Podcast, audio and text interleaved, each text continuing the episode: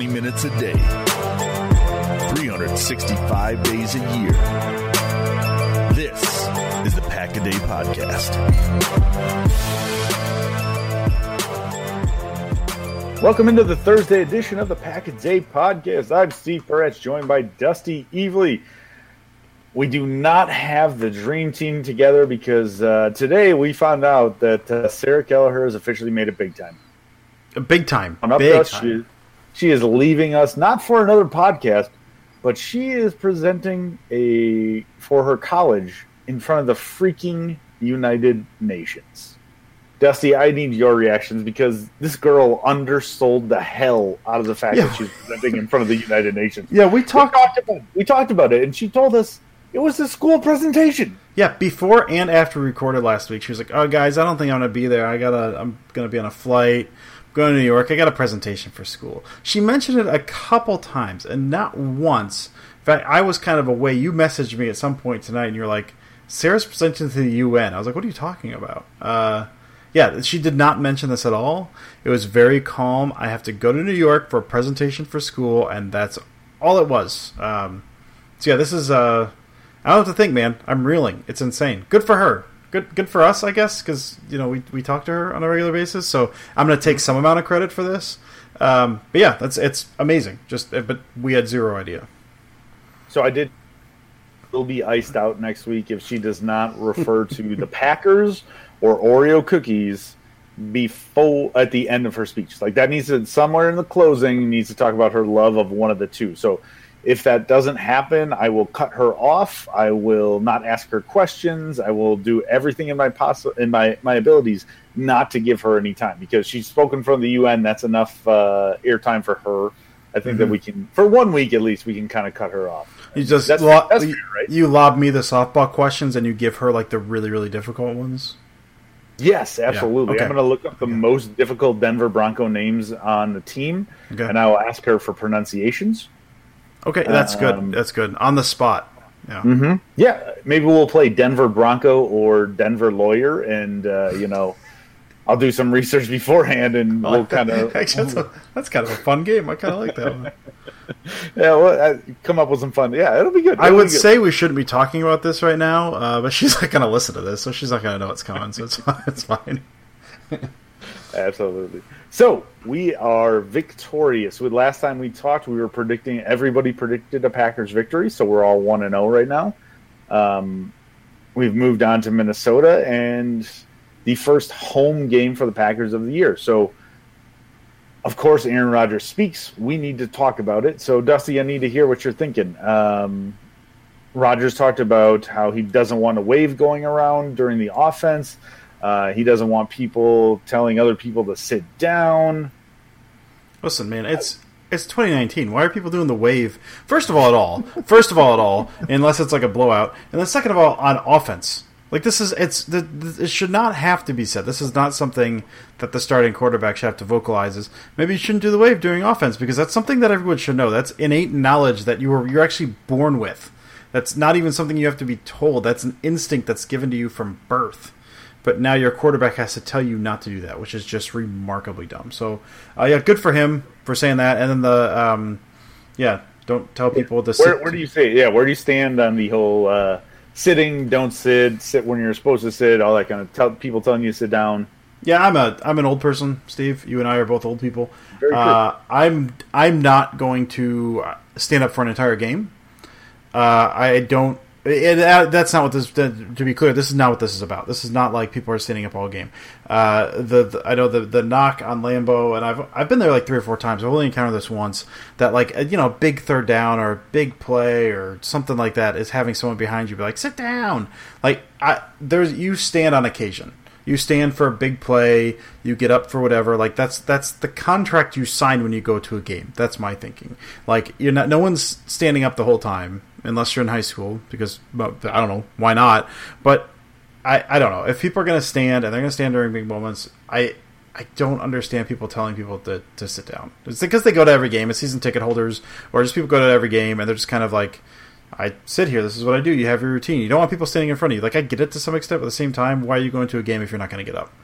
completely with you. I think that's that my biggest takeaway was I don't want to stand for a whole game. That's just Yeah. that's awful. That's going to kill your feet. Like for three hours, you do that, especially it starts getting colder.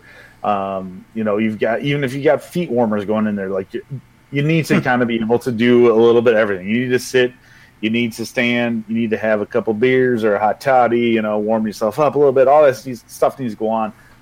But don't shame people. Don't tell Yeah. them to sit down because you don't like the fact that they're. Look, if somebody's standing in front of you and there's a timeout, like let it be. Let it be. Like let somebody else appreciate Lambeau Field the way that they need to do it. So Yeah. I think it, it's a, it's a good message of pay attention to the game, cheer at the right times, and don't do the wave. Like I don't think there's anything wrong with what he's saying. And as you said, it's kind of stupid that he has to come out and say this. Yeah, yeah, especially the wave. This is dumb. Yeah. Don't do the wave, especially when they're on offense. If you want to make noise on defense, uh, you can do it. If you want to do the wave, fine, friggin' whatever. But just don't don't make noise on offense, man. Just don't. We know better. Everyone knows. It's 2019. After the big play, better. after the big play, make a play. Correct. Correct. yell, yell and scream and do all that stuff. I do have a funny wave story. If we have like a minute, you'll actually get a kick out of this. Sure. Uh, so I was at the Brewers game when I was like 22, 23, just back from college. Um, and me and my best friend, his wife, we were all at the game. We are having a good time. Everybody's drinking beers. We're getting ridiculous. And the guy next to us in the bleachers was wasted, just wasted, like beyond belief. His wife was with him. Um, and we started egging him on, like, dude, you should get the wave going. Like, this will be great. You should get the wave going. And I'm talking like mid 40s, like beer belly. Like, he should get the wave going. So he starts doing it. Like, he starts getting it going. And we're like egging him on. We're having fun. We're all doing, we're standing up, like getting the crowd going. And uh, by the time he gets it all the way around, he go all the way around Miller Park, which was impressive. Yeah. When he did that, he stood up and took his shirt and ripped it in half. Yeah. ripped it in half, the entire thing, and took it off. It was outstanding. His wife proceeds to leave. So mad that this happened, she left. And I'm dying laughing. Like this was so funny. This was great. Like I'm having a good time as well. And all of a sudden, I proceed to get a text message from my ex girlfriend right there. So my phone starts buzzing. It just says, "Look to your left." Legit, like 15 feet away from me was my ex girlfriend, just staring there, watching the whole thing. I just went. I was like, "Oh, son of a bitch!" Like, really, this had to happen. Ah, That's amazing. but it was uh, it's still pretty damn funny. The story she tells is, I'm glad it didn't work out with that guy. Oh, absolutely. I was like, I broke up with him a couple months before, and I saw him at a Brewers game. He's hammered. He was up. Like, thank God I'm not with him anymore. That's kind of that's probably legit Right. what happened. You're right. That's a good. Uh, that's a good wave story. I, yeah, I know, right? I didn't disappoint on that one. And the Packers did not disappoint week one. They had come out with a victory out of Chicago, so we haven't really talked since then. What's um, just a quick game reaction? I know a lot of people on the Pack Day podcast have already talked about all this stuff, but just just give me some dusty thoughts on what's been what you liked or what you didn't like, what you saw. Yeah, I mean it's it's weird, dude. I mean because we talked about this, we previewed the game, and it's it's we get this long, you know, week and a half because the opener Thursday, which is cool. But you also get kind of the full cycle of reaction. Where like I watched the game, um, watched the full game with my little brother. I had a friend there for a little bit, had to leave, but. Uh, you know, we, we I think I, I talked about it last week. We were playing softball, so I missed it. I wasn't able to watch it, and we DVR'd it. Started at the beginning. We were able to avoid all phones, all everything. We had absolutely nothing uh, spoiled for us, which was great. Uh, so we're watching it, and you know we go nuts at the end. The Amos pick, especially, went nuts on, and then when they finally close it out, you know it's, it's, it's amazing. And of course, it was Amos. That was great. Um, and I'm hyped, and you know, next day, kind of start thinking about kind of what they look like. I've rewatched it a couple times since then, and the fan reaction has has gone from like you know excitement that they won, and now it's you know we've kind of come full circle back to. Um, well, they didn't look that good, and how are they going to look going forward? And so it's it's weird that it's been like this week and a half, and you have this kind of spin. Me personally, um, it's again, it's such a weird game because that defense. I've got a couple things. That defense was so good uh, on both sides, but there are also so many missed plays, uh, missed throws by both quarterbacks. Uh, you know, run run game didn't look particularly good by either. So you've got this kind of they won and the defense looked good. And it was like, well, they played they played good defense. We expected the Packers defense to be good. You expect the Bears defense to be good. Uh, maybe that's just kind of how things are going to be. And then we saw offensive explosion on Sunday. And to me, that kind of like a little more was, well, maybe we should have seen some bigger plays, even with good defense. Uh, you know, you've seen what KC putting up forty and the Ravens putting up five hundred or whatever that it was. Um, so I, I think uh, where I'm at now, I'm I'm currently at the Packers got to win. They did not play their best. The Packers got to win. I don't know how much information I can possibly glean from this, just because the, that Bears defense is so good. They're so fast. They play so disciplined that it's tough to really extrapolate too much off of that.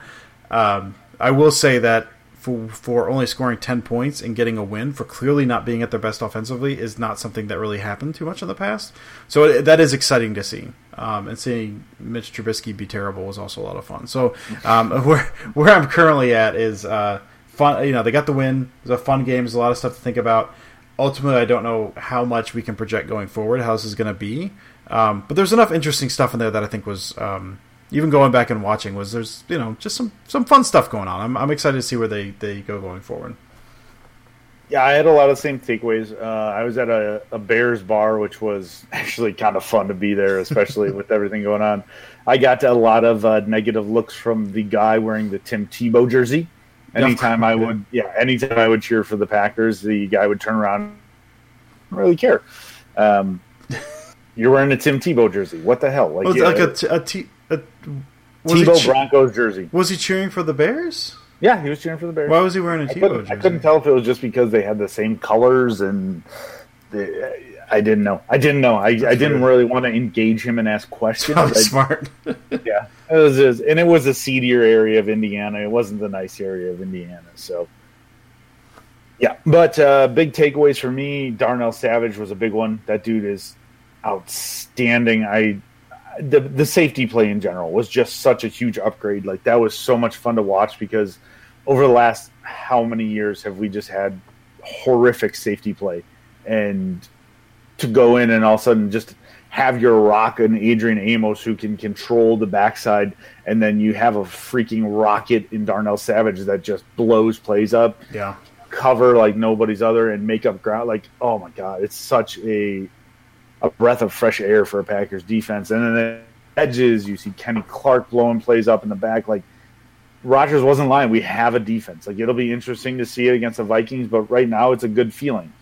I didn't like Rodgers not taking things quickly, uh, not making good throws.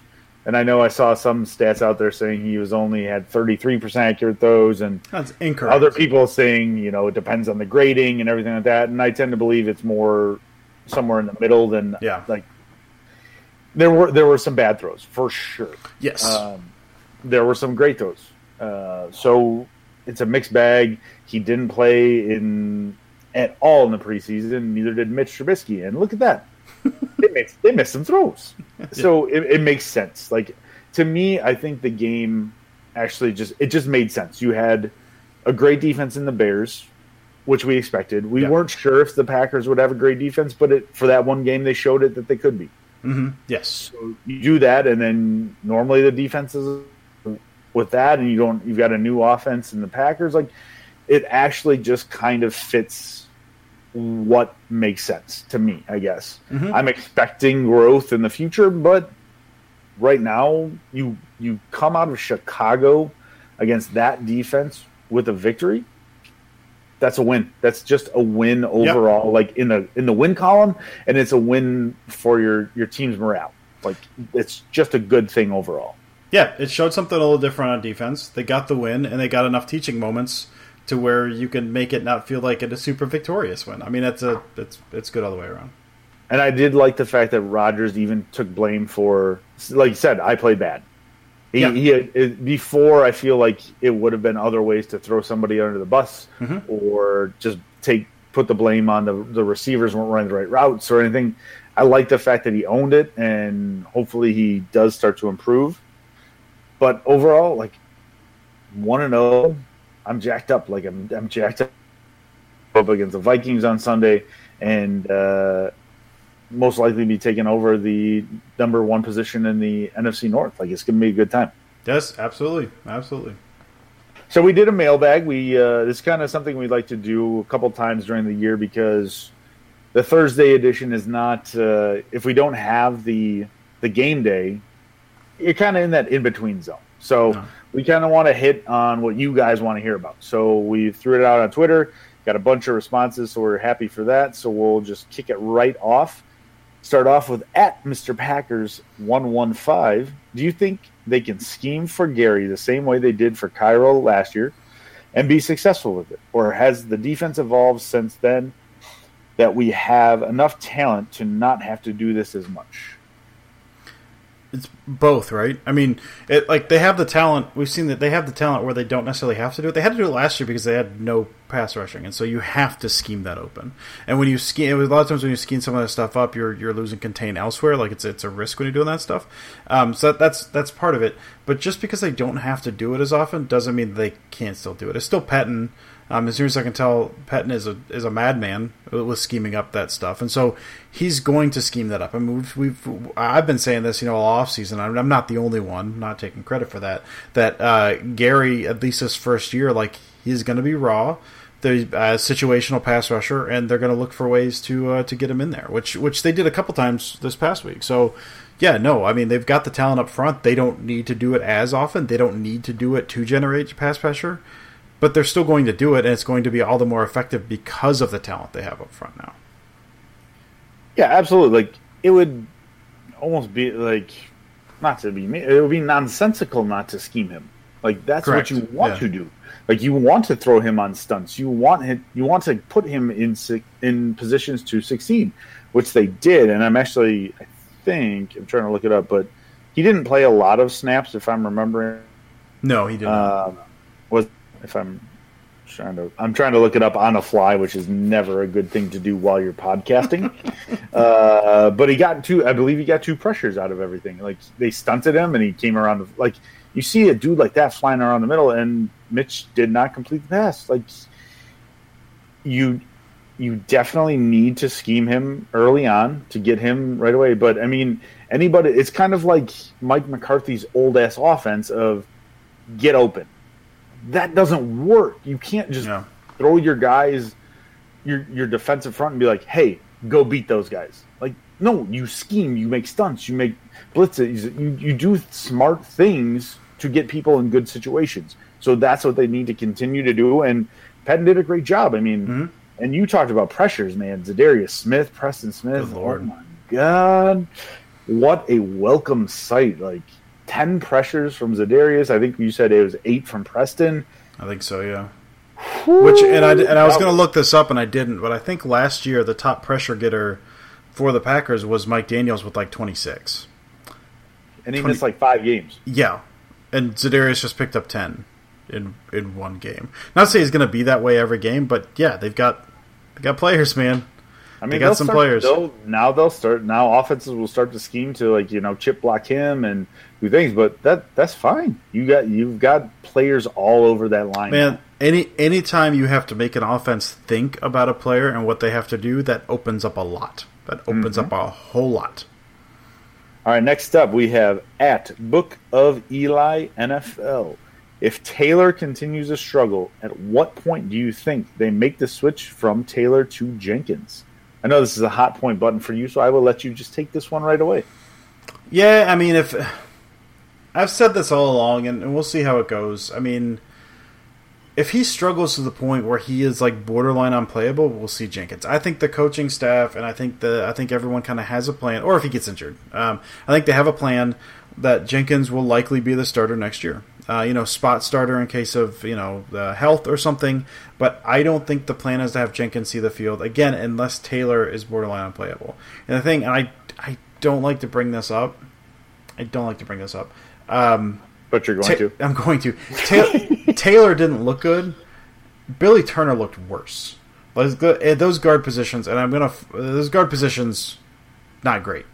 Not great either of them, but also it was the Bears who had a very, very, very good defense. Um, and I think the last point to consider is that we we don't know how long, how far along Jenkins is. Like we saw him some in the preseason.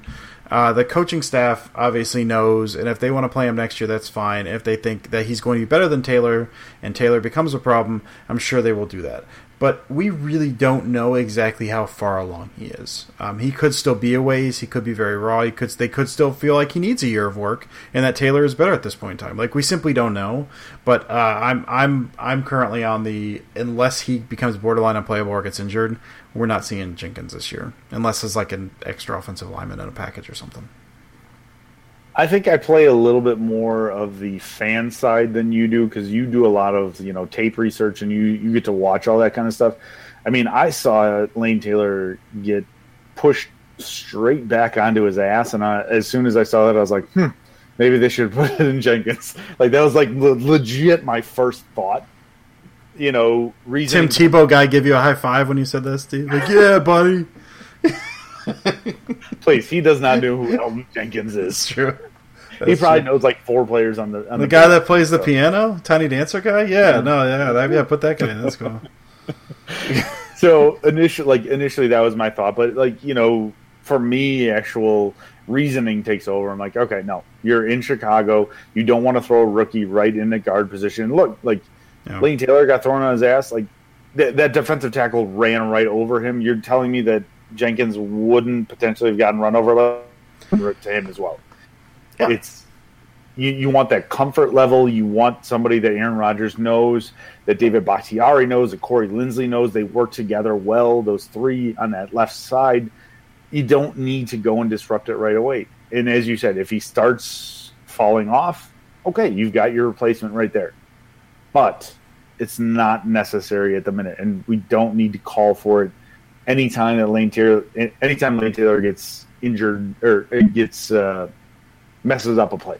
Yeah, and I don't want to say that like he shouldn't be out there or whatever, because again, I have no idea how far along he is. It's just it's funny that one of the talking points um, for a lot of a lot of people that maybe don't even necessarily you know they follow they follow the NFL. I don't I don't, I don't really say any disparagingly. Is is like offensive line continuity is kind of a known thing, as you just mentioned. You know, you got Bakhtiari and Linsley, and you kind of you know that, and people know their roles, and that's a huge thing, and it's a huge thing that a lot of people talk about. A lot of people know, um, and then a guy struggles in week one, and it's well, pull him out of there. Like it's not. it's. I mean, it's. It's not. This comes up a lot, but it's not Strat-O-Matic. I mean, this comes up even with stat stuff as well. Like there's more to consider than just true talent level. There's there's how does he fit in with everyone else? There's how far along is he? It's what the what does that do to the locker room? Like there's a there's a whole bunch of things to consider that just saying, well, this guy looked better in the preseason. Um, that that just doesn't answer. So uh, I don't know. If Jenkins starts in a game, that's fine. Um, I just I don't know. I don't I don't particularly see it this year. Yeah, that kind of makes sense to me. I'm sorry, I was trying. Again, things you should not do while podcasting is trying to research. It does not work well. um, I was trying to go through our next, my next uh, question and figure out some backup stats for it, but we shall move on. Um, Dusty wanted we wanted to talk a little bit. Uh, our next question was from Tommy Evans Barton. While many people are talking about the role of BJ Goodson expanding Sunday due to a rushing attack of the Vikings, is it crazy to think that Raven Greene stays in due to the emphasis Minnesota placed on getting to the corner on runs against the Falcons as well speed? Yeah, I mean the the the Greene speed is a big one. Um, there's a, I think there's a couple big talking points here. Is that if you looked at that Vikings offense and what they did, they obviously had a lot of rushing yards, um, and a lot of those seemed to. I didn't I didn't see exactly how many came outside the tackles or, or to the outside, but it seemed like a lot of them, at least their big chunk plays, kind of came outside. Uh, and so I mean the, the the thing with Goodson is very good run defender. Uh, Greene is faster sideline to sideline. And the other thing, so Greene played. I looked this up. Greene played. Uh, this is per uh, Pro Football Focus.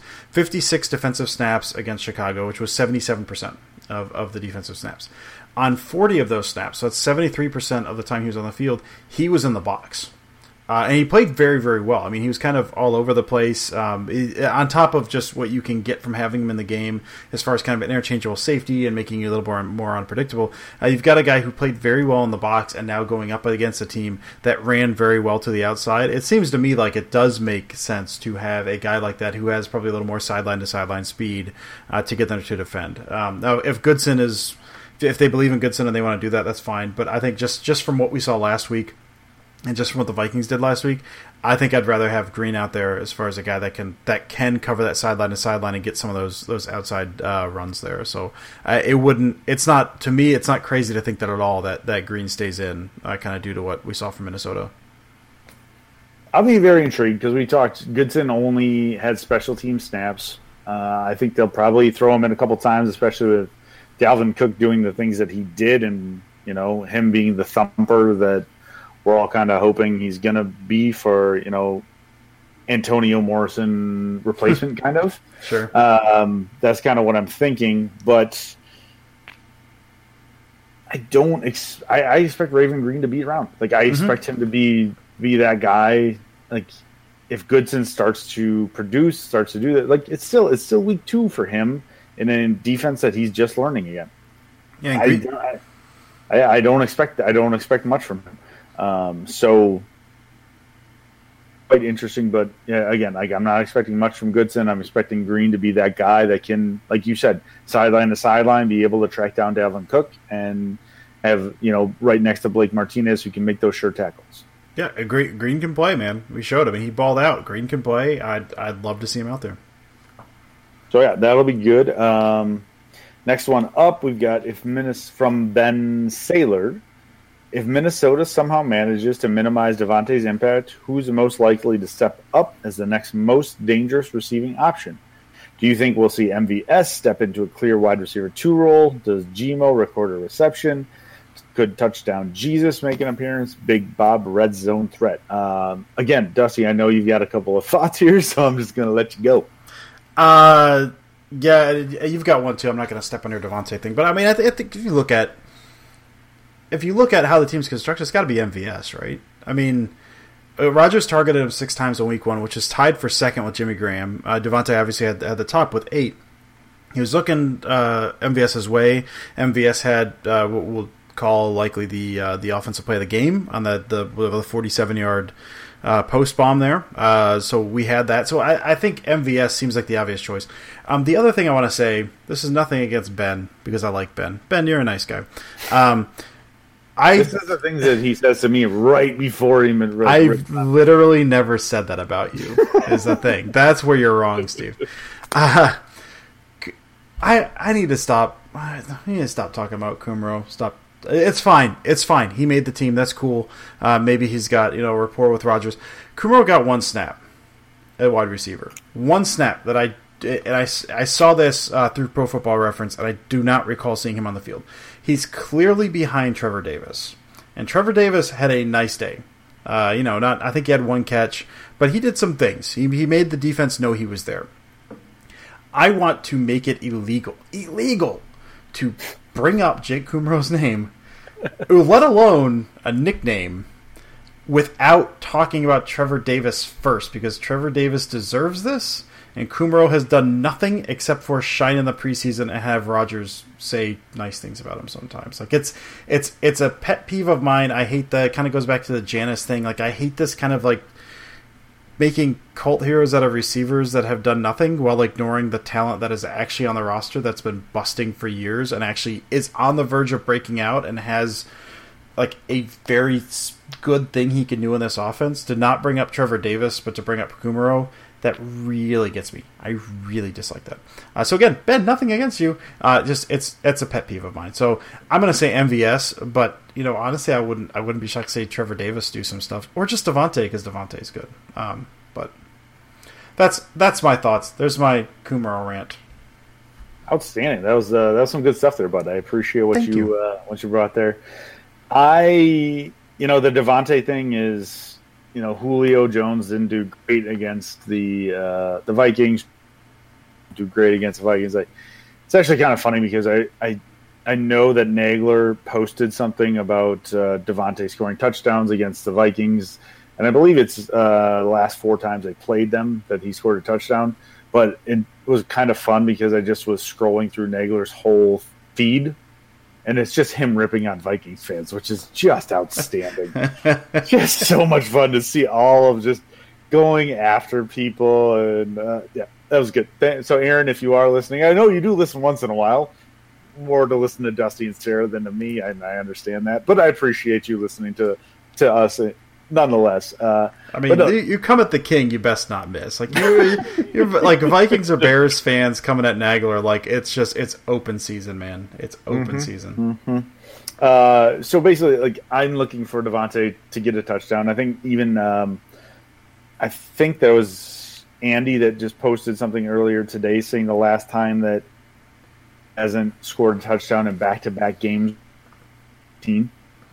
Yeah, that's uh, yeah, that's insane. That's an insane stat. So yeah, I mean, I'm still. You, you tell me you're throwing Xavier Rhodes on him, like I don't really care. I don't care. Like I still expect him to get four or five catches, like 50 to 75 yards and a touchdown. Like it's still happening. I think MVS is your number two. Like I think that's just the way it's going to go. Like the dude's just a, a speed demon, and he can mm-hmm. catch like he can catch the ball.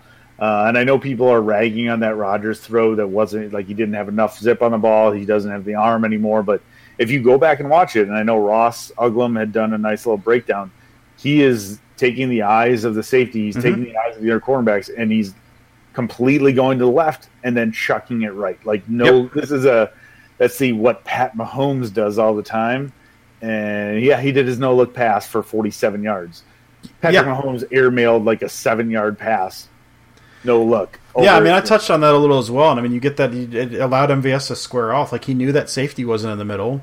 Uh, you know, I think I think maybe there is there is a concern around that, but he that's an easier catch and it's an easier throw, and like you said, he's he's looking left, so it's I think a lot a lot of negative things being said about a 47 yard completion on a touchdown drive. yeah. Well, I mean, this is what we do. We need to nitpick every single throw, discuss every single thing. It's just what we do. That's true. We I need all the Packers content in the world, so That's true. it is. Now, uh, Jacob Dorch came up with the best question of the day, so thank you, Jacob. Mm-hmm. Dusty, what is the best podcasting bourbon? of all of these, this is the one I put the most amount of thought into. uh, yeah, so you and I, Steve, uh, pretty much every every week we we we drink bourbon when we do this, and that's so um, I either sound smarter or dumber. It's so I I tell myself that I sound smarter when I do this, but that's incorrect. Um, tonight we're actually both drinking Weller Special Reserve, which this is your first time. Uh, it's a personal favorite of mine. I used to be able to find it all over the place, uh, and so this was my go-to because I could find it for relatively cheap, and it's it's a mild bourbon. I think it's like 90 proof or something. It's real smooth, and so it's not going to kill you, um, but it's also got a really good flavor to it. And so that was going to be my go-to. It's now next to impossible to find, um, even here. Like I had to know a guy who knew where to find it. I actually had a man come to my office with an insulated bag with that in there, and then I handed him money like it was a drug dealer for my last bottle, which is just insane to me. Um, so because it's harder to find, I'm I'm going to skip that one. I'm going to go a personal favorite of mine. Um, I go podcasting, non-podcasting. Still kind of difficult to find, but way easier. Um, is Eagle Rare. Uh, it's a 10-year bourbon. It's put up by Buffalo Trace. It's incredible. Again, I think it's a 90 proof, uh, but it's real smooth, like great tasting bourbon, just tremendous tasting bourbon. And uh, again, aged 10 years, and it's around like 30 bucks a bottle. Um, not not super easy to find, but is easy-ish to find. So that's that's generally my go-to uh, for podcasting bourbon. Steve, what do you got? Yeah, so I, this is my first time finding the Weller. I was down in Chicago and I, I found a bottle. I was beyond excited, and I absolutely. Uh, one of those things. If you can't find the bottle in Wisconsin at all, then you definitely need to do that stuff. One of those things. Um, I would say my go-to. I've I've really enjoyed. It's kind of like you said, difficult to find, but I've been able to find relatively successful finding it in the Milwaukee area. Is uh, the McKenna Ten Year. Yes. That is um, that one's I believe it's 110 proof, so it does have a little bit more kick to it. But I do I find it's it's you know I'm a guy that drinks it with ice, so smooths it out a little bit for me. But man, that's uh, that that thing goes down easy, and then sometimes after you know two of those during the podcast, it's a little loose at the end. Start miking, mi- knocking your mic around a little bit. It, it happens. Knock some earphones out. You know, it we happens. we Bound to were happen. We were up for the uh, Green Bay Atlanta game this past year, and we went to some seedy liquor store, either in Green Bay or just outside of Green Bay, and we found a bottle of McKenna Ten Year and went back to the hotel room and just uh, drank about half of it between the 4 of us. It's uh, I think it's the only time I had it. It's delightful. Well, it's pretty funny. We, so I was in Kentucky uh, about an hour and a half from Dusty over Mm-hmm. the week over the weekend for a, a bachelor party, and we were doing a bunch of distillery tours, and they were selling McKenna at one of them, and one of the guys like got all jacked up. He's from North Carolina. He's like, oh, I can never find this. I'm like, dude, there's a bottle at the Airbnb, and it was when we when we left, it was still full.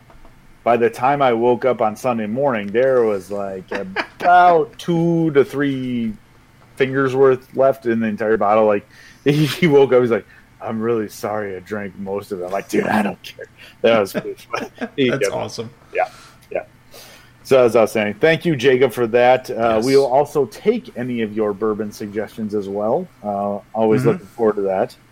All right, let's move on. Jordan Walsh wants to know what defensive player are you most excited to watch on Sunday? I'll jump in right away because I know I've got one. I want to see more of Kevin King. Healthy.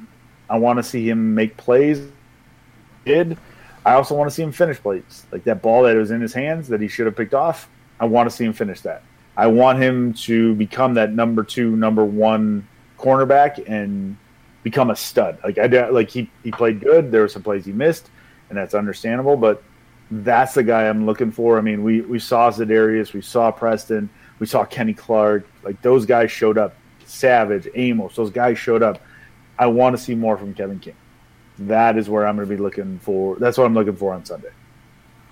Yeah, and I'm going to go uh, a couple guys you just named. I'm doing two. I'm going to do Za'Darius. Actually, you know what? I'm just going to do the Smiths. I changed. I was going to say Darnell Savage, um, but now that I think of it, just based on the running game of the Vikings, I'm going to do uh, Za'Darius and Preston. Uh, we need someone to kind of uh, kind of set an edge, which Preston Smith will do because he's very good at that. And then uh, Za'Darius Smith will also set an edge and also do a whole lot of other just massive disruption inside. So I mean, just based on and if, if the Packers jump out earlier, it's going to be a little more passing, so maybe Savage comes into play. But based on what the Vikings did this past week, which was I think they had, I think Kirk Cousins had ten attempts, if I'm not mistaken. He did. Like they got up, they got up early and just ran the ball. So who knows if that's going to be the game plan? But if it does follow, I'm looking at the trenches, I'm looking at the line. What does that happen? So yeah, we'll do uh, we'll do the Smiths. I'm excited to see what kind of havoc they can wreak against Minnesota. All right, last question. We've got it coming from Peter Houston. It's a uh, a projection. It's week nine. Rodgers is still playing as if he's a mere mortal. Are you ready to accept that maybe that that's just who he is at this point in his career, or do you believe that despite the last couple of seasons, he can still return to superhuman Rodgers again? Dusty, go! Everyone gotta calm down, man. Everyone, we gotta calm. Uh, man, it was week one in Chicago against a team that won the division that had the number one defense last year.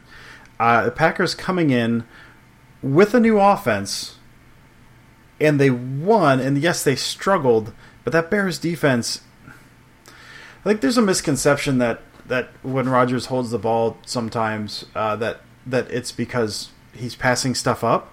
That Bears defense is good, and they clogged a lot of throwing lanes. And yeah, he missed some throws, but it's week one, and they were clearly out of sync from an offensive perspective. So that's that's all I'm gonna say. Rodgers was rusty. Week one, new offense, good defense. It's really early. I will say, like I have some things nagging in the back of my brain, but I am I'm tamping those down because it's way too early to that. Now, in this scenario, and and I think we talked about this before, Steve. If it bleeds over into week two, if this happens again, it's gonna get louder but this is a really good defense. They're facing another good defense. Um, they only one more week in the offense. Like I, I expect them to struggle a little bit. Now, under this scenario, if it's week nine and Rodgers is still missing missing throws, looks a little iffy, like he's got these things going on, I think we can start to consider it. I think at this point, there's almost zero reason to even have the discussion.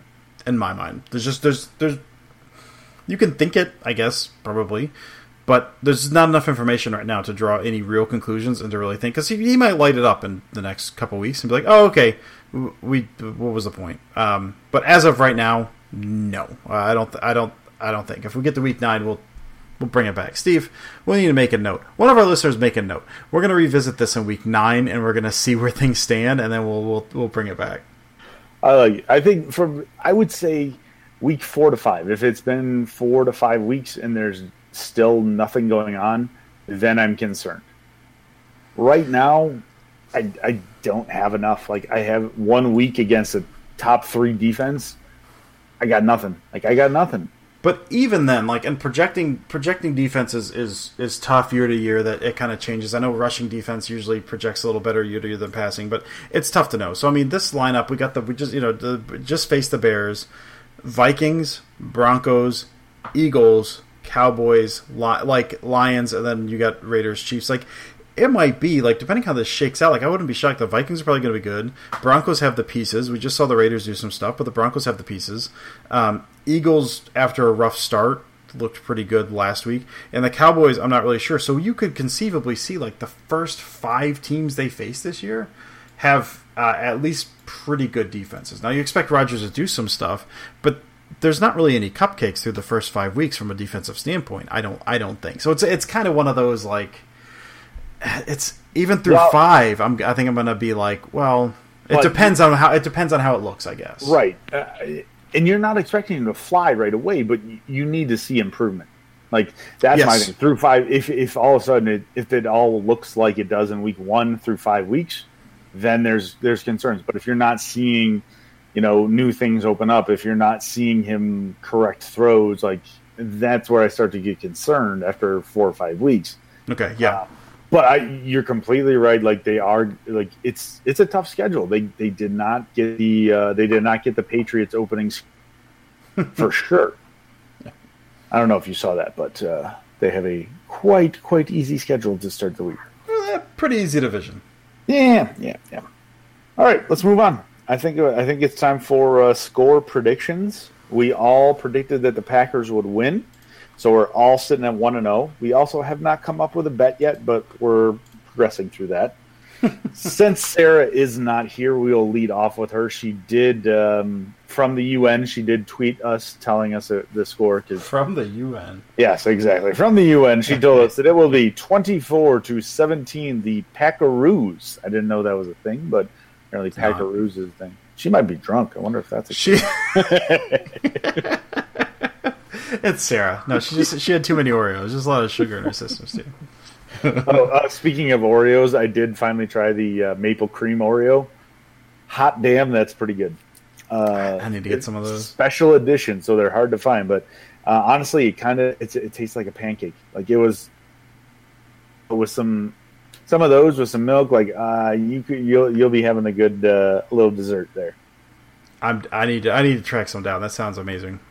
I mean, I'll send some to you, but that would just, I think by the time they'd get there, they'd, yeah, it wouldn't be good. You're just to like stick them in an envelope. I'm good, Steve. I don't need them. Are you sure? Are you sure? Yeah, I'm, I'm fine. I'm good, dude. Okay. I, I mean, don't say I didn't offer. All right, score wise, what do you got? Um, I got Packers as well. I think uh, just based on based on what the Vikings did, I'll touch on this a little bit more in a minute. But based on what the Vikings did, uh, I think I think the Packers are going to win. I think the Packers are going to put up some points. I'm going to go Packers 28-14. All touchdowns, no field goals. All touchdowns. I like it. Well, the Vikings will miss like three. Vikings, Vikings, they're the Vikings. They're gonna miss some. They will have some attempts. They will just be. They will not have any makes. I guess. And I will also take the Packers. I'm going to go 24-14. I think there will be a pick six for the first time. The offense is still going to struggle a little bit, so they'll uh, they'll put up two touchdowns and show improvement, but not all the way there. But I'm going to take a uh, I'm going to take a Jaire pick six the whole way down. So nice, nice. I like, I like it. I like it. Yeah. All right, so uh, that kind of wraps us up. We will do what we always do. We'll do some closing thoughts. Dusty, what do you got for me? I got two. One is football related, and one is not. The first one that is not football related is I saw it chapter two, and it ruled. I've seen some negative things. I don't disagree necessarily with all of them, but um, it was kind of awesome. I absolutely adored it. That's my thoughts on it, chapter two. Good it's, to know. I'm uh, to to inform everybody that is listening. I am actually, you know, my my hatred of clowns, but mm-hmm. I'm actually going to watch the first It movie on Friday with my wife. I'm so proud of you. I'm I kind of I've been mentally preparing myself for this for about a month to be able to do it, and then all of a sudden in my head I was like, dude, you're 37 and you can't watch a movie that has a clown in it. Like, come on. Like, I, so I got to get my I got to get my stuff after we've got you know like a a, a dinner slash play date with some friends and kids. We're put the kids to bed and time to watch the scariest clown movie.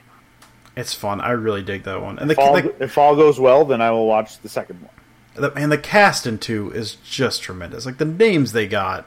I've been and I, It's again, incredible. I've been watching like the, the trailers and all this kind of stuff. And as much as it's like he looks creepy as hell as the dog. Like, come on, that's, we can't argue. He looks creepy as hell in the mirror thing, and he's like Yep. licking the glass. Like that's creepy as hell. But it, it does like it looks like it's well done. And I'm It is. I, I at this point I'm like I think I want to see it. It looks amazing. It looks amazing. There's a healthy dose of humor in the second one as well. So yeah, it's uh, it's worth your time. Uh, so that's my non-football. My my my football one is the the Vikings put up uh, 28 points last week against the against the Falcons. Falcons looked a little discombobulated. Uh, two their first two touchdowns came with the ball starting in opponent territory. Uh, they started on the 21 of the Falcons and then the 41 of the Falcons, and then the next two were their own 21 and their own 20. Um, I kind of looked at this. So if you factor in penalties, even the ones the two drives that they started in their own territory, they had at least 20 yards of penalties in each one. So their average touchdown drive, their average scoring drive, if we look at it from a yardage perspective and we're factoring in um, penalties, they gained an average of 38.8 yards. Like they ripped off some runs, they looked pretty good.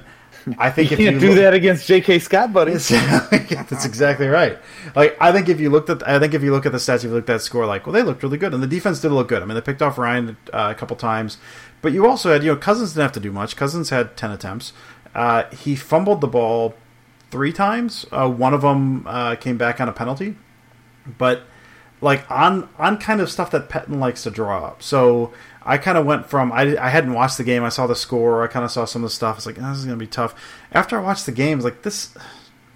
Vikings are good. I don't want to downplay that. Right. But if you just kind of look at how they scored and kind of how they looked and some of the misfires they had, it's it's they're not quite the world beaters that maybe those stats made them look like in week one. Now maybe week two is a different story, but um, I think just looking at that, it's it was it made me feel a little better.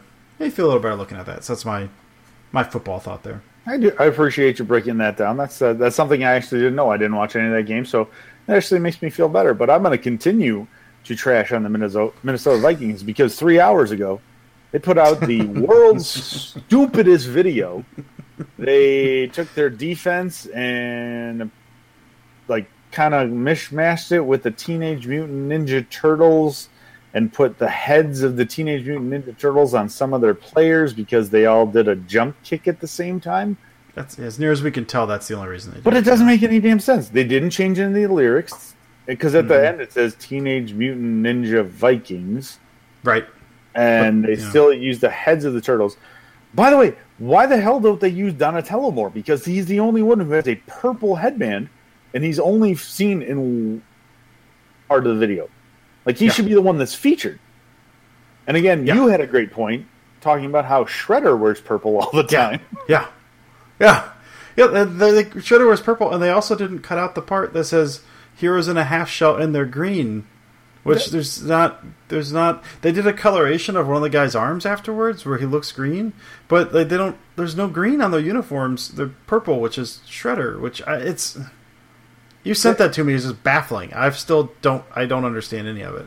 Yeah, it, it makes no sense. And uh, props to Jacob Morley because he had the best tweet I've seen with it so far was sewer dwellers. I seen that. That's good. So yeah, that that uh, that that one made me laugh. I, I like I get you're you're trying to do fun stuff and that that's great, but think about it before you tweet that out. Like that just it, it made no sense. You didn't get it. I didn't. I didn't like it. Um, No, no, I it wasn't. Yeah, it wasn't clever. It just wasn't good. yeah, I, you got you got to think that through more. No. You guys suck. I do want to end uh, with something I might get some some crap for, but I've been seeing this all over Twitter, and I think as Packers fans, we've played this out enough. National media has played this out enough, and I'm I, I'm calling for an end to it. All of this. Um, think about what the Bears could be like with Mahomes, with Watson, because they they did Trubisky. Like I got it like when it first happened. Like we all kind of made fun of the Bears for drafting Trubisky and trading up for him and doing that when you could have had Mahomes. Like when it was the draft, nobody knew. Nobody knew. Like it, the draft is a crapshoot. You never know what's going to happen. It is no longer an original thought. it has become just a punchline, a tagline that everybody can say. So I feel like this is something that, as a Packers community, as a national community, we can move on from this. Like everybody gets it. Everybody gets it. You're not original by pointing it out anymore. Not something like I've seen it every the Packers beat the beat the Bears. Like it's all over the place. Any Anytime Mahomes play, anytime Watson plays, like think what the Bears could have been like if they had Mahomes. If they had like, okay, we get it, we get it. Let's come up with a new narrative. Let's come up with something else to make fun of Trubisky for. Like I think this part is played out. I think we're good. We all know Trubisky sucks. We all get it. Let's come up with something new. Let's be better. Let's be more original. I want to hear some new things. So that is where I leave us we are predicting three Packers wins from all three of us, from Dusty, from the UN kid, uh, and from me. So we're uh, we're hoping next week we'll be we will all be back. We will be talking about the Packers being two and zero oh and first in the NFC North. Uh, wow, I almost see NFC Central. I was thinking I was thinking Brewers stuff. I I've been checking the scores of the Brewers game and stuff, so I almost said NFC Central. Holy crap! But uh, all right, Dusty, that should uh, that should leave us. It's been fun. We will catch all next week, and uh, yeah, celebrating some Packers victories. You got anything before we go? Got nothing, man. Just nothing, excited man. for week two. It seems like it's been way too long since week one. Uh, so I'm just excited for more Packers football. We shall uh, we shall have, be celebrating a victory next week. So, as always, go Pack, go.